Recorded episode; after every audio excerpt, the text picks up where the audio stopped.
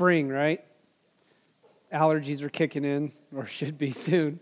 Hey, if you have your Bibles, turn to Matthew chapter 4. And let me say this um, my wife and I could probably sit back and tell you that nine years ago we would have never imagined, uh, honestly, and I'll, I'll make this sound, we would have never imagined what the Lord would do in a nine year period. Number one, it's amazing how fast nine years goes.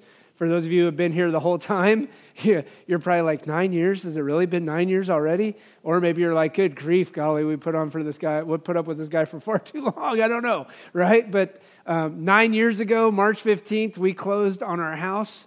Um, March 17th was supposed to be our first sermon or our first Sunday, uh, and we had no church because we got eight inches of snow on the 16th. Um, so we had no church on the 17th. The next week was Easter. Um, and we had a, I believe, a high attendance of in the 50s, actually, and the church at the time had been running 20. So let me tell you, or, or, or say just a little bit about this. Number one, I am thankful for you. I appreciate you guys I, uh, more than you could probably imagine.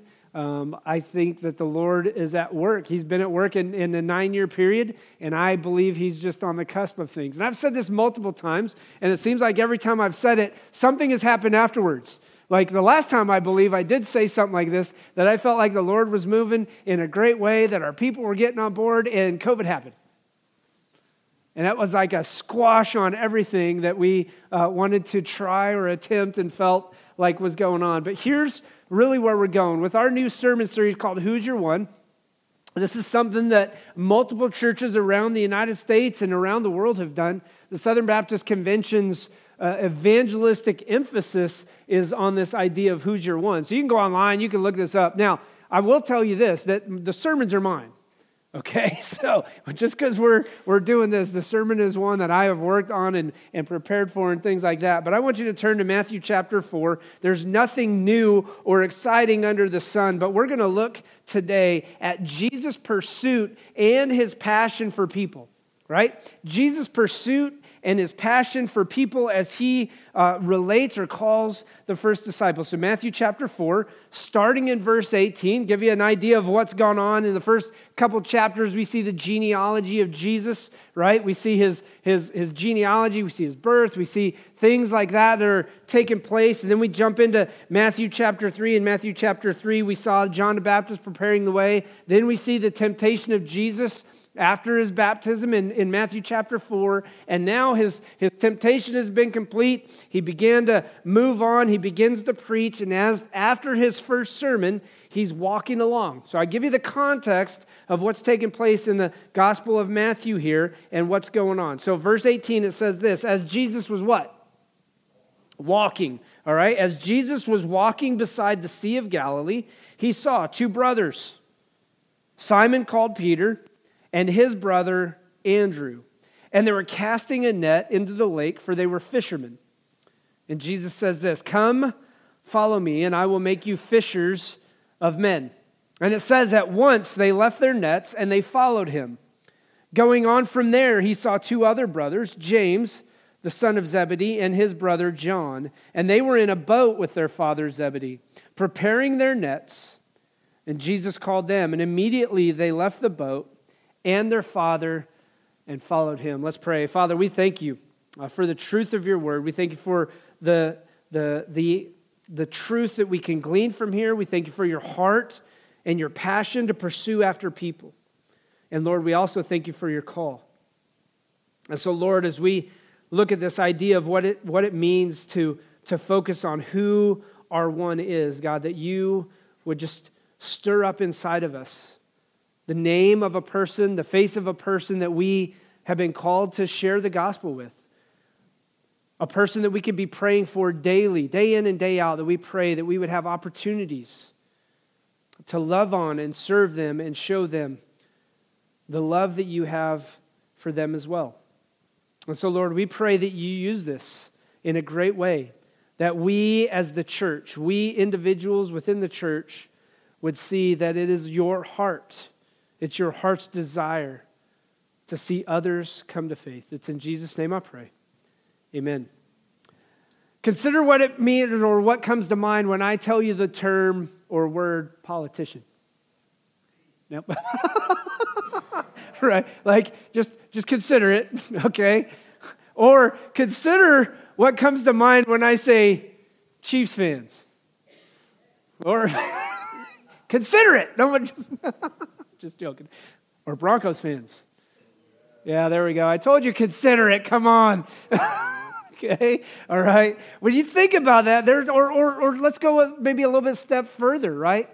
When I say World War II vet, or when I say a faithful believer, or if I was to throw out the term Gen Xer, or baby boomer, or millennial, right? All of us in some way, shape, or form have this identity or a thought process about what we're going to think about that person or those individuals, right? Like if I was to throw out Raiders fans, sorry, Greg, right? I throw out Raiders fans, all my Raider fans buddies back in the day, it was like, yeah, don't wear your stuff around them because you might get killed. Right? Like, like there's, there's one stadium I would not go wearing my Broncos stuff to. That's, well, I guess it's Las Vegas now, but that would have been Oakland back in the day, right? I mean, there were just certain things that come about, certain ideas. But I want you to ask yourself this question What comes to mind when you hear the term Christian? Or what comes to mind when somebody says the church at Three Trails? See, the truth of the matter is, as we begin to look at what Jesus does when the calling of these first disciples comes out, is that people have a mindset about what it means to be a follower of Jesus. People have a mindset about what it means to be a, a Christian. As a matter of fact, if you were to look at the, the, the term, Christian isn't really brought up very much in Scripture. As a matter of fact, Christian was a derogatory term that unbelievers would call people who had faith in Jesus Christ. Jesus consistently goes throughout and he says, disciples, followers, they're my people. And so there's this idea, especially in the American culture, that if you're, if you're a person who grew up in America, you must be a Christian. While that's furthest from the truth, there are a lot of people who would say, Well, I grew up going to church, or my mom and dad was a Christian, so I'm a Christian too. And what we've got to do is we've got to get to the heart and understand that the word Christian is, is, is to a certain extent by many carried to communicate what it is about a follower of Jesus. But listen, a disciple of Jesus is a far more accurate, more compelling description of exactly what it means to be a person who follows Jesus Christ. And I believe that we're going to see that this concept of a disciple exposes the fact that many who claim to be Christians are not in reality Christians or disciples of Jesus in the first place. So, as I lay that out, I want you to think about it this way I believe that Jesus pursues us out of a passionate love that he has for us so that, listen, so that we can show others that passionate love as well right? That Jesus pursues. And what I'm going to do as we unpack this is to let you see and let us see how we can apply this text to our lives so that we can begin to understand why Jesus is all about seeing others come to faith in him. Right? Why is it that Jesus is passionate about seeing people know who he is and to follow him on a daily basis? So if you remember anything, I want you to remember this. this is the big statement for today, right? To lead others to Jesus, I must be a follower first. To lead others to Jesus, I have to be a follower first. And that's the reality of what takes place in the life of believers. A lot of times, as I deal with people and we start to talk about what it means to share my faith and what it means to be praying for somebody, what it means to be a Christian, what it means to be a, a, a Christ follower in today's world, there's lots of people would sit back and go, Yeah, I'm a Christ follower. Or they would say, Yeah, I'm a Christian. But yet at the same time, their lifestyle and their choices and their actions deny Jesus by the very thing with which they do.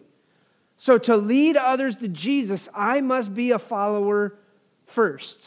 But as we look at that, I want us to see some things today. Number one, I want you to see this that Jesus pursues us where we are.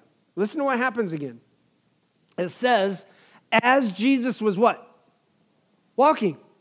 In other words, Jesus is going through his daily life. Matter of fact, I mean, let's let's be honest, he didn't have a job to, say, to, to, an extent, right? He wasn't the person who was going to work and stuff like that. Jesus had a mission. He had this ministry that he was coming to fulfill and do, which, which would lead to his death on the cross and then eventually his resurrection. But what we have to begin to see is this that Jesus pursues us where we are. And what he's doing as, as he's walking along, he is pursuing after these four disciples. Peter and Andrew, and then James and John. And what I want you to see or want you to understand is this that Jesus pursues each and every one of us. He's pursued us by his death on the cross. Like Jesus, when he came down, the reason he was born, the reason he was born of a virgin, born of Mary, the reason he goes through everything that he goes through to the point of going to the cross, to die on the cross, to shed his blood to, as a covering or as an atonement for our sins, is for us to understand that he has a pursuit for us, that God is good. When I was growing up, and, and we talked about this a couple weeks ago on a Wednesday night, when I was growing up, we used to say this God is good all the time, all the time. God is. For some reason, there's, there's this mentality amongst believers that that's not the case. That the case is that when the going gets tough or when I'm walking through the valley, that God all of a sudden isn't good.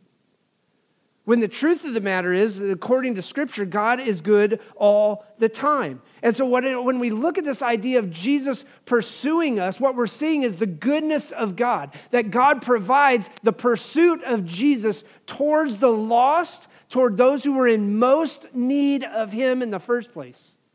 Now, here's what's crazy Jesus calls these guys before they really even understand what it means to be a follower. Do you get that picture? Jesus calls the first disciples, and yet they don't know a clue about him.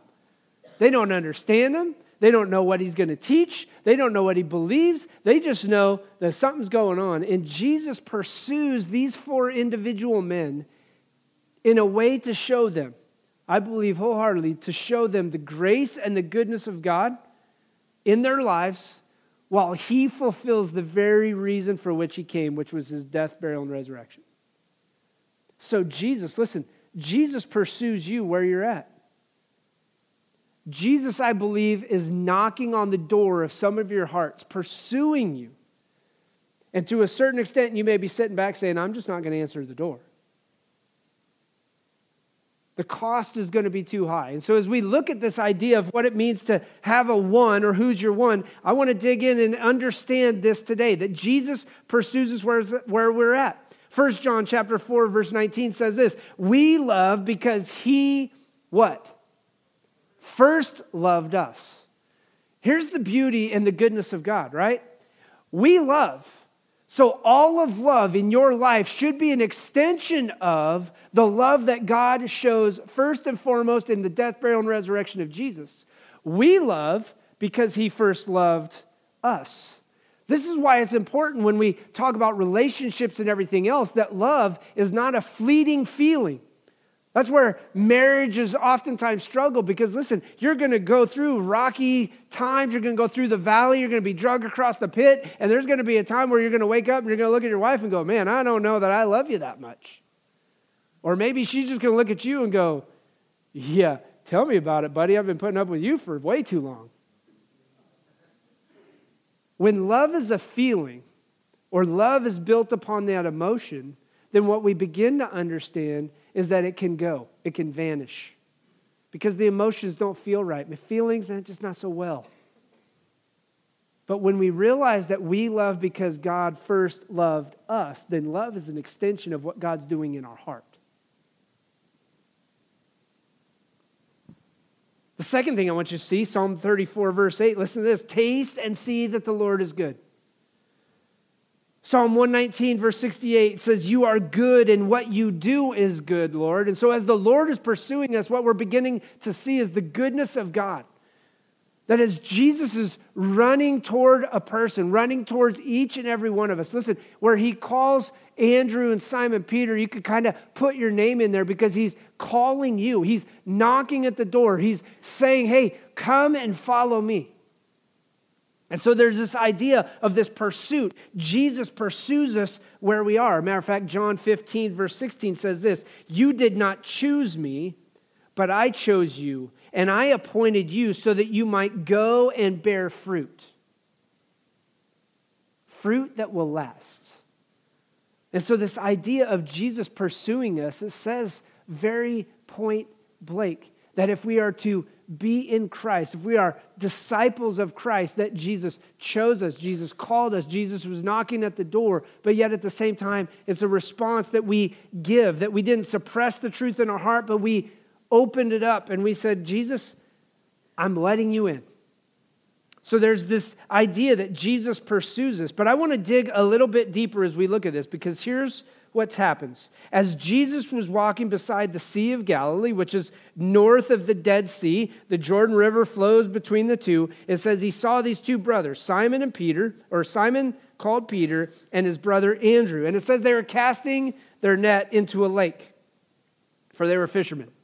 Now, every fisherman kind of looks and goes, Whoa, we're going to be talking about fish, right? And we could talk about all kinds of things. They're catching with a net. I don't know where modern day fishing came about. I couldn't tell you that. You better talk to Greg on that bad boy, right? Greg probably got all that down, right? I don't know where the modern day kind of, you know, with a rod and reel and things ever came from. I have no clue. But what I do know is this that the idea of casting with a net, an idea of casting with a single rod and a hook, is a little bit different, but at the same time, it carries the same connotation, right? I can't fish with my lure or my hook or my bait out of the water. And likewise, you can't fish with the net out of water. It does no good to keep the net up on the boat. It does no good to keep your rod in and your, your, your line spooled up or reeled in and the, the lure or the hook just dangling. You got to have your hook or, or, or your net in the water. So, as we begin to look at this, I want you to see this. Number two, that Jesus invites us to follow him. So, Jesus, number one, is the one who pursues a relationship with us. Number two, Jesus then invites us to follow him. So he says this Come, follow me, and I will make you fishers of men. So I want to focus on those three words there, right there. Come and follow me. See, his primary call is not to do something, but rather to follow him to become like him. That's what a disciple is. A disciple is an individual who would sit at the feet of Jesus and begin to let His word infiltrate their heart and begin to say, Does my life line up with what Scripture is calling me to do? That's a big, that's a big thing we have to begin to understand. In today's world, our world wants to say, Well, it's okay, you can do these things. God knows your heart. When the reality is that God knows your heart. Yes, according to Scripture, your heart is deceptively wicked. It is deceitful. It is unclean. It is impure. All our righteousness is like filthy rags. So it's important for us when we talk about this idea of what it means to follow Jesus. A, a, a, following idea is what he's saying is come and be like me. Now, in that in that time frame, Jesus would have easily touched on a nerve, and here's the reason why. By the age of 10, all the young men, all the young boys who grew up in a Jewish household would have known the law. And I'm not talking about just the Ten Commandments. Like we look at our kids and we're like, oh, it's so great. You got 10 Bible verses memorized. Please hear me out. I'm not going to knock it. But by the age of 10 in the Jewish family, you had to know all the law Genesis, Exodus, Leviticus, Numbers, and Deuteronomy, and they would quote it. They knew it, it was an oral society. And by the age of 10, they would know that, right? And if they knew that, then they would go on and they would be determined, these students or these kids would go on and study the remainder of the Old Testament. At age 17, if you wanted to go on and make a career out of being a religious leader or, or through religious studies, then your next step was to find a rabbi. You would find a teacher that you admired and you would apply to become like that teacher to sit at the feet of that teacher or that rabbi. Now, here's the crazy thing about it that rabbi could then go, Your application don't meet up. Not going to happen. Uh, it's not worthy for me to pour my life into you. I'm going to throw these persons away. So the rabbis would select what we'll call the cream of the crop or the top people. And then the others would just be kind of cast off to the side. And now here comes Jesus. Jesus shows up, he's pursued after these individuals, and what's he do? He just throws it out and says, Hey, come follow me. And I will make you fishers of men. In other words, come sit at my feet. Learn to follow me. Learn to obey me. Learn my word and what it means and follow that and let that be the guide with which you succeed in everything. So Jesus invites us to follow him. He invites us to follow his life. He invites us to follow his teachings. He invites us to align or, or to follow his love. We must align our lives under his authority. That's why whenever I deal with anything, any issue under the sun, that I have to align myself under the truth and the authority of God's word.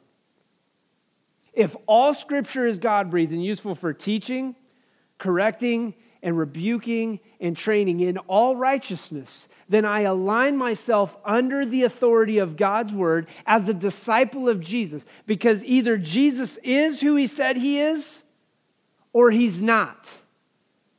And if I believe that Jesus died on the cross for my sins. I believe he rose again. I believe he is the one who points me to everlasting life. He is the way who the one who provides everlasting life for me. If I believe that his sacrifice was good enough, then I align myself under his word.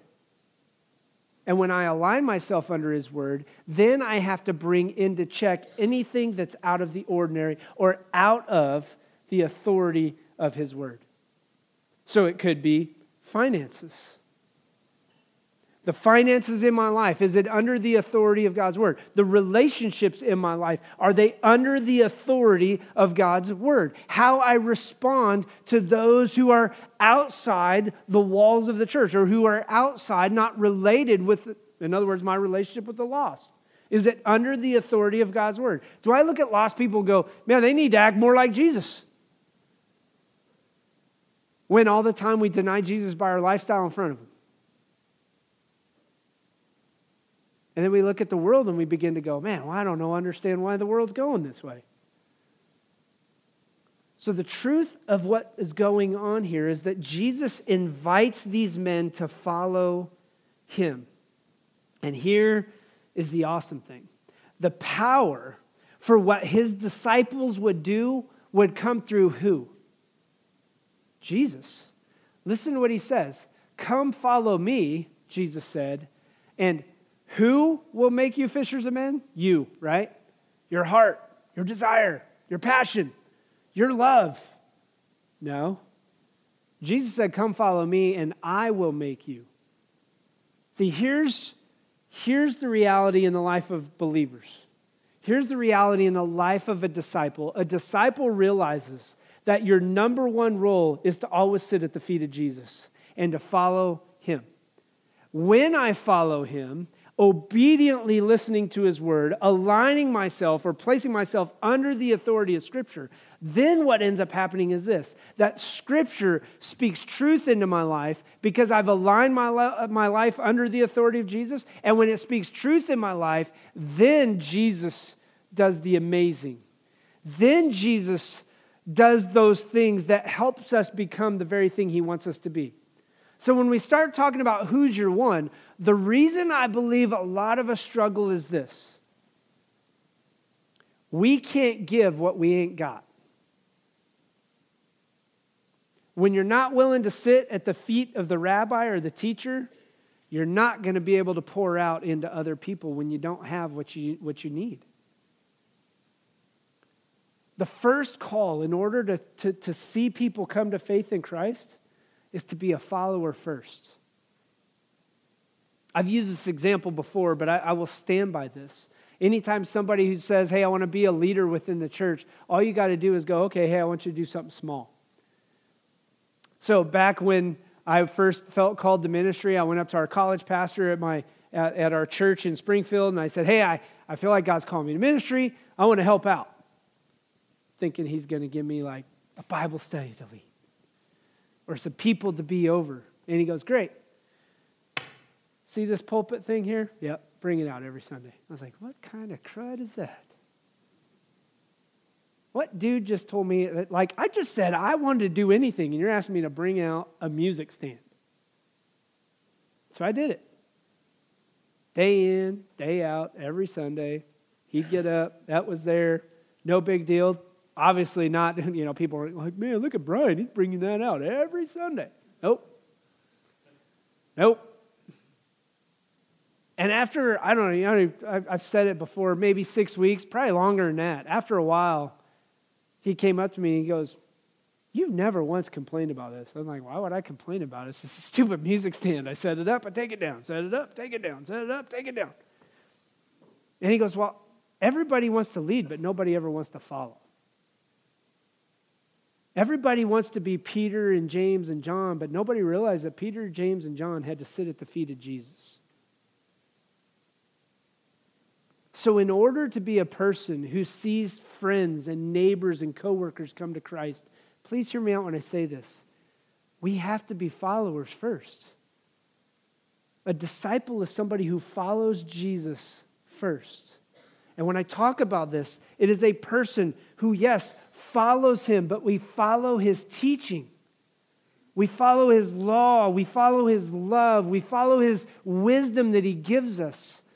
The Bible is very clear that a person who does not put into practice what they say they believe is a fool and has no life in them. So, when I talk about this, please hear me out when I say this. The number one role of every believer is to be a follower first. And as I follow, guess what? Jesus then puts me into leadership positions, allows me to step into these areas because I've been a follower and I've been obedient in the small things. He who is faithful in the small things will be given what? More. So listen what he says. Come follow me, and I will make you fishers of men. This, this plays out. We have to begin to understand that Jesus doesn't pursue, keep this in mind. Jesus didn't pursue the best or the brightest or the strongest or the most wise. Jesus just says, I'm going to those who are willing. I am calling those who want something more, who want to experience life. See, God wants to use you in your family, in your work, in your, in your everyday activities, where you are at. And trust me, I think I'm a great example. Because I'm just a little dude from a small town in Wyoming who just said, God, whatever it takes, you asked me for it, you called me to it, I'll be obedient to it. Not the brightest tool in the shed, my wife will tell you that. Or sharpest, wait, best tool in the shed, maybe. Not the brightest bulb of the bunch, right? Not the smartest dude in the world. That's the guarantee. But God chooses the weak things of the world, 1 Corinthians chapter 1, to shame the wise. So listen, when, when Jesus invites us to follow him, he doesn't ask you to bring up your past. He doesn't ask you to go, well, God, I, I, I'm, I'm not the best. He just says, Are you willing? Come, follow me. And then the number three, I want to focus on this. Jesus gives us a new title in that. Listen to what he says. So he says, Come and follow me, and I will make, so we take away this or take this under consideration, I will make you fishers of men. The Bible is very clear that if anyone is in Christ, he's a new creation. In other words, he gives us a new title. You are now a disciple of Jesus. You are called to be a follower. You are to sit at the feet of Jesus. And immediately, listen, as a result, because of this new title that Jesus gives them, it says that immediately they left their boats. Matter of fact, it says not only did some leave their boats, but the other two left their Father. And I ask this question why, why would Jesus or why would Scripture identify these two things? And I believe wholeheartedly that these two things carry significant weight in our life our jobs and our relationships. When Jesus says, Come follow me and I will make you fishers of men, his question to these guys is Are you willing to leave your job or are you willing to leave a relationship? Now, let me clarify quickly on some of this. I believe that Jesus is calling us to be disciples right where we're at as well. So don't get up and go, well, Jesus told me to quit my job. I'm a follower of Jesus, I'm quitting. No, he also told us to work hard, to be wise, to make the most of every opportunity, to use your hands and feet for the glory of God. Okay? But if Jesus gives me a new title with this idea of fishers of men, then I have to ask this question God, what is it going to cost me to follow you? It may cost friendships. It may cost relationships because I have to align myself under the authority of God's word. But I also want to be clear in this. I believe that it is okay to have relationships with lost people. okay? People who don't know Jesus, you need to be around on a daily basis. Doesn't mean you do what you do or do what they do. Doesn't mean you say what they say. Doesn't mean you believe like they believe. But what it does mean is that I have a relationship with people who don't know Jesus so that I can be Jesus or represent Jesus to those who are far, far, far from him. So just like Jesus was a fisher of men, his followers would become fishers of men. This is an essential part of being a disciple. A matter of fact, it's important for us to understand it's not something that only a few of us do, it's something that each of us is called to do to be a fisher of men. There's no such thing. Please hear me out when I say this. There's no such thing as a non reproducing disciple of Jesus. No such thing as a non reproducing disciple of Jesus. Like there are people who get married and never have kids. But there's no such thing as a person who is in a relationship with Jesus who will not make a disciple.